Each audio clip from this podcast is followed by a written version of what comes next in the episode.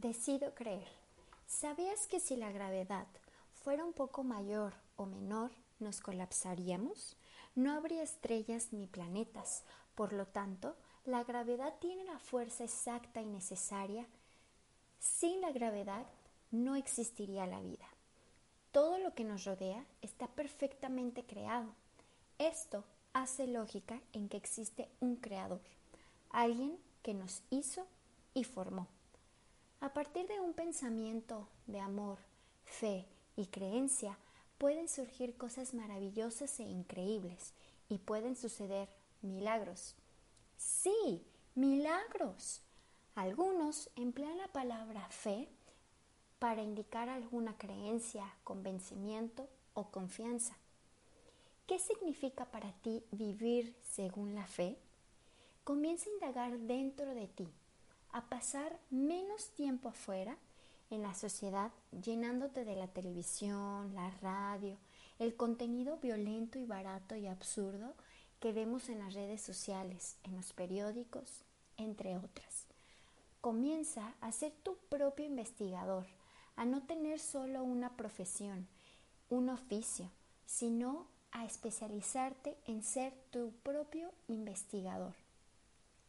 Una persona que camina por la vida haciéndose preguntas, no solo en los aspectos técnicos y científicos, sino en los espirituales, en los caminos de la vida, en los propósitos y del por qué estás aquí, de tu origen y de tu esencia. Hay mucha gente que piensa que para tener fe es necesario ignorar la razón. Por ejemplo, decir que soy demasiado inteligente para creer eso o no creer y embabucarme en eso de la fe. Todos debemos de experimentarla. La fe es una experiencia real en nosotros.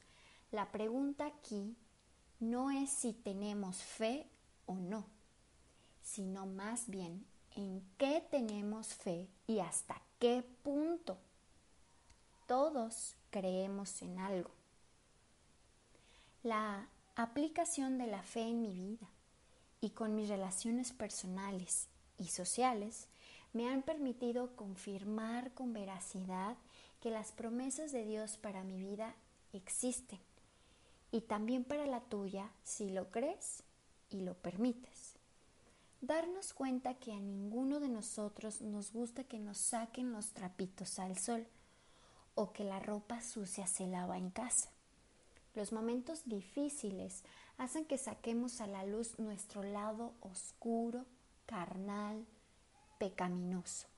Pero en medio de esa oscuridad está la transformación a la luz, al amor, al ser.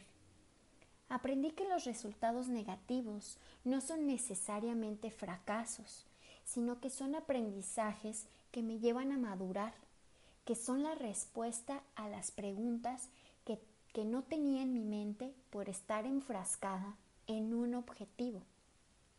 Preocuparse por los problemas es tener en el centro de nuestra mente el problema.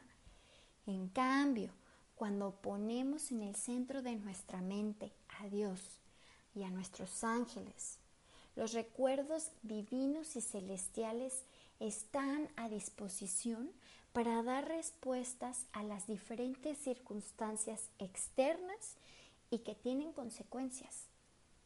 Aprendí que la competencia real inicia en tu mente cuando los argumentos egoístas del yo reclaman sus derechos es decir, la carne contra el espíritu.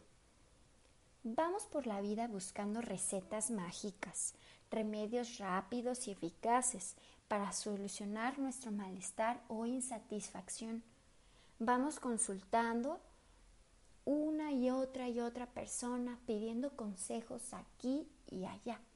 Y no está mal, pero solo pocos saben decir un buen consejo.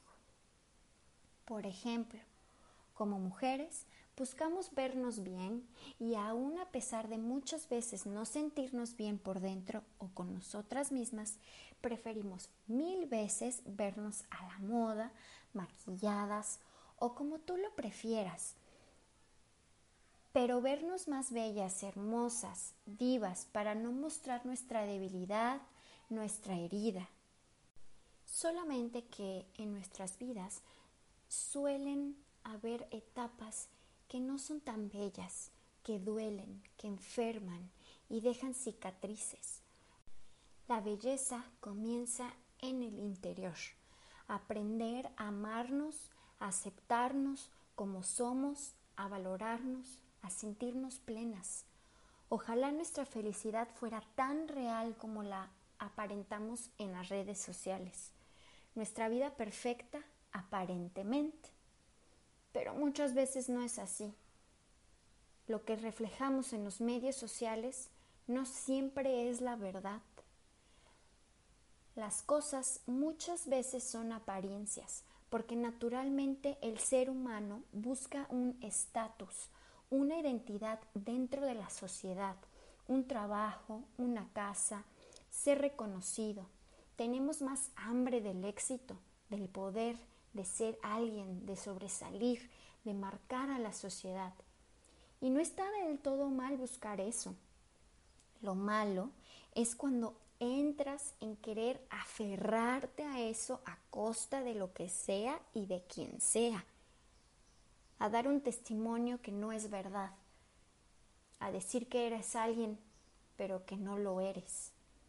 Queremos tener el cuerpo perfecto, la cara perfecta, la mejor casa, el mejor alimento, el mejor auto, la ropa más cara, en fin. Eso no funciona si no somos felices con nosotros mismos, si no estamos siendo reales y honestos con quien somos y con lo que somos, en donde estamos y con lo que estamos haciendo. A continuación, surgirán algunos cuestionamientos para que honestamente los contestes con la finalidad de crear y evolucionar en conciencia para ti mismo. En resumidas cuentas, ¿por dónde estamos buscando nuestra belleza? ¿Enfocada en lo físico, en lo emocional, en lo espiritual? ¿En la apariencia externa y nada más? ¿Y qué de nuestra belleza interna? ¿No lucharíamos igual por embellecernos interiormente, por quitar las manchas internas? ¿De qué nos serviría estar bellas por fuera, pero podridas por dentro?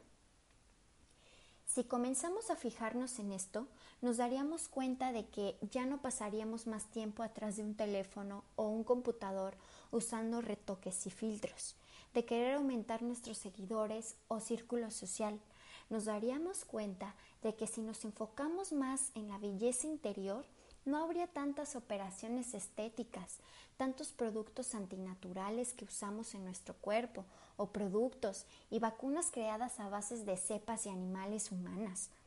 Nos daríamos cuenta de que vamos modificando nuestra esencia con tal de vernos aparentemente bellas y dejamos de ser quienes somos existiría menos rivalidad, menos crítica, menos división, menos envidia, menos competencia, egoísmo, depresión, ansiedad, menos muertes. El único modo de construir y avivar la fe es por medio de la elección, el que tú decidas hacerlo, dar esos pequeños pasos para después dar pasos mayores hasta que tu fe sea tan grande que puedas dar grandes saltos en lo desconocido, sabiendo que el Creador está siempre contigo. Querida, quiero decirte que sin fe no puedes caminar por este mundo espiritual.